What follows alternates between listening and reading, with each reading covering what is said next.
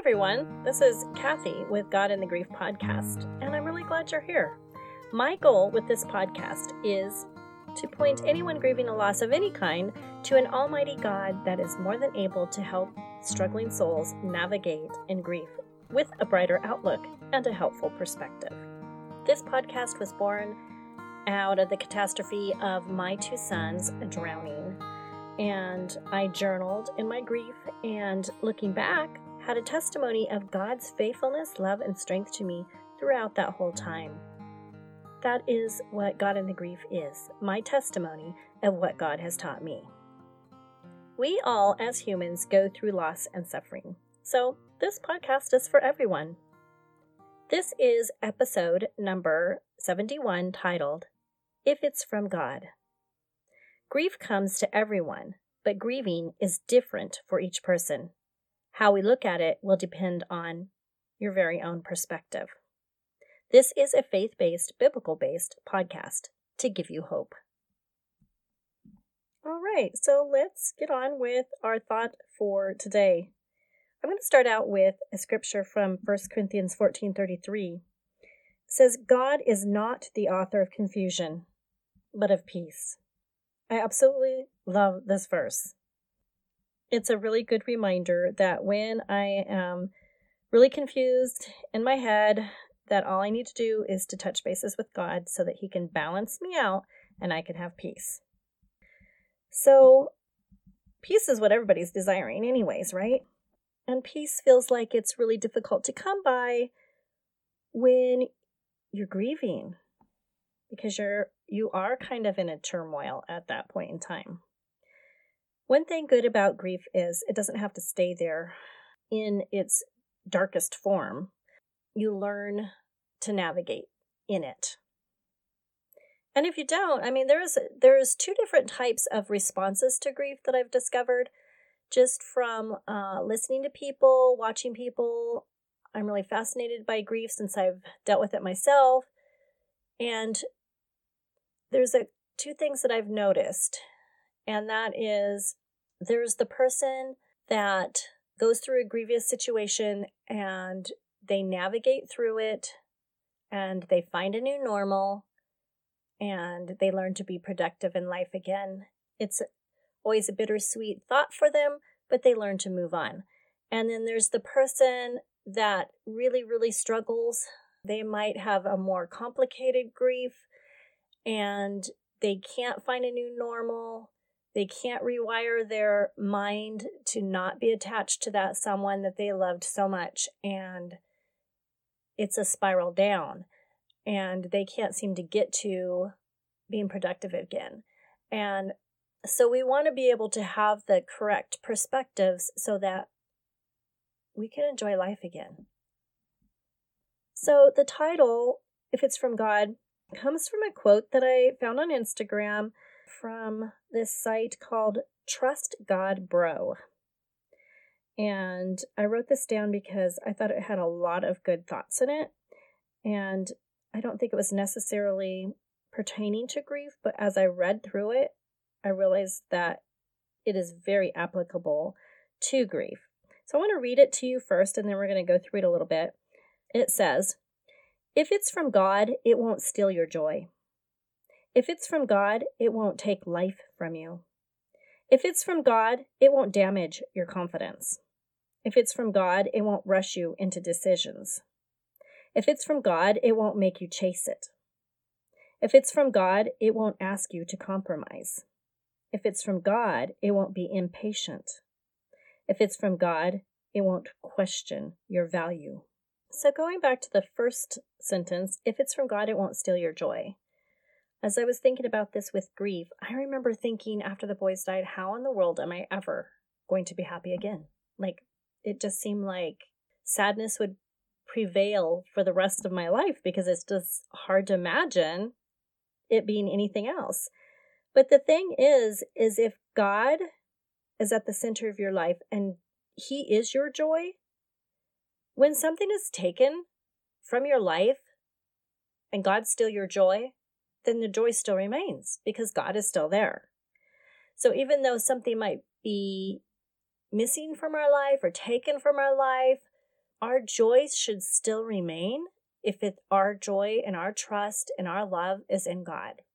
So that helped me a lot with realizing, okay, it'll come back because I trust in God. And it, it did. I remember reading that scripture where it says in Isaiah that sorrow and sighing will flee away and thinking, I'm not sure that's possible. Like, I found myself doing these deep expressions of just releasing my breath, a big sigh, just just thinking about the boys, just missing them or whatever and these big deep sighs and thinking when I read that scripture, I don't I don't even have any control over those big deep sighs. They just come out. Like how is it possible for that to not even happen again? And I remember the day when laughter came back into our home and the pain wasn't as strong and deep and I wasn't doing those deep sighs every time I turned around. I thought, "Oh, that scripture is really really true that there is a time for sorrow, but then there's a time for rejoicing and there's a time in life for every everything." And we're human. God understands that. And what we need to remember is when we're in the deep of it, this will not last. It's going to improve. It's going to get better. The only reason why I can see maybe you get stuck in a, a, place where you just cannot grasp a hold of joy again or anything is that you've allowed the grief to complicate your life so greatly that you've turned to negative alternatives to try to cope. Um, and those negative alternatives are not doing you any good. So we want to have a good perspective. We want to have our, our faith set in something that's going to give us hope and bring us joy. So the second line says, if it's from God, it won't take your, it will not take life from you. So it feels like uh, our life has been sucked out of us when we have a great loss of some sort. And I kind of felt that way too because my whole life was wrapped around my boys. I was homeschooling them, I was with them 24 7. They were just, that was my life. And so when that was suddenly gone, I felt like I was grasping at what in the world was life anymore. It took me a long time to find a new normal, to realize that, okay, I'm still here. God gave me my life and I'm still here. So there's a purpose for me being here and I need to take the life that I have while I remain here and make it useful because being productive and being useful, helping out others, all those things bring meaning to life, bring joy to life, bring us back into a good perspective and it'll help you heal so much faster. Third line, if it's from God, it won't damage your confidence you know, I've heard so many people say that when they go through grief or when they have lost a loved one, that they get mad at God.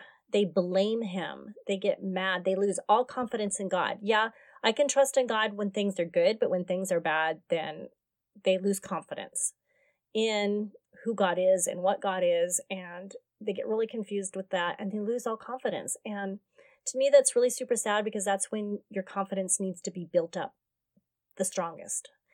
If you know who God is before grief and you have confidence in Him before that ever happens, then you're going to go through the grief with confidence in Him and it's going to help you so, so much. It never occurred to me to be mad at God or to blame Him for what happened. I just had confidence in Him that He was going to help me and that He had some kind of a purpose in it all. And although I may not know it now, I hope someday to know it. I had some thoughts thinking about um, knowing God before grief ever comes and then having Him through the grief.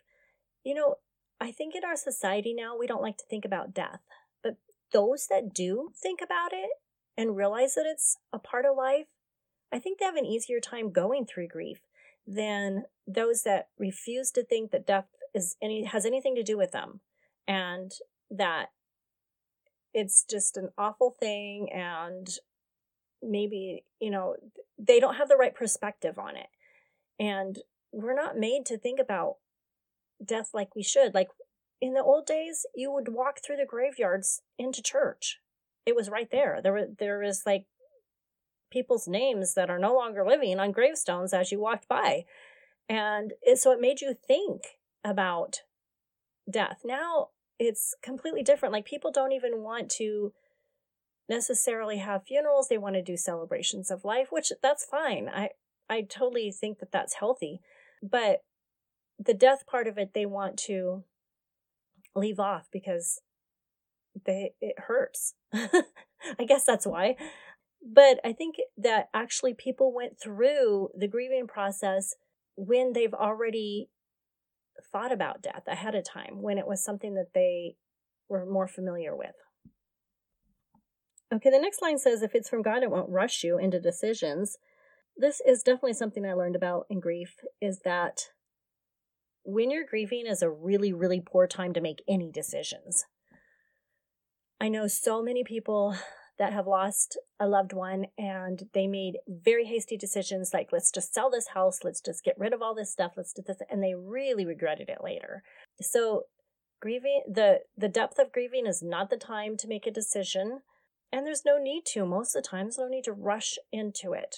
Give yourself time and to stabilize a little bit before you make any major decisions I found it really hard to make it like the simplest of decisions, like what we're having for dinner.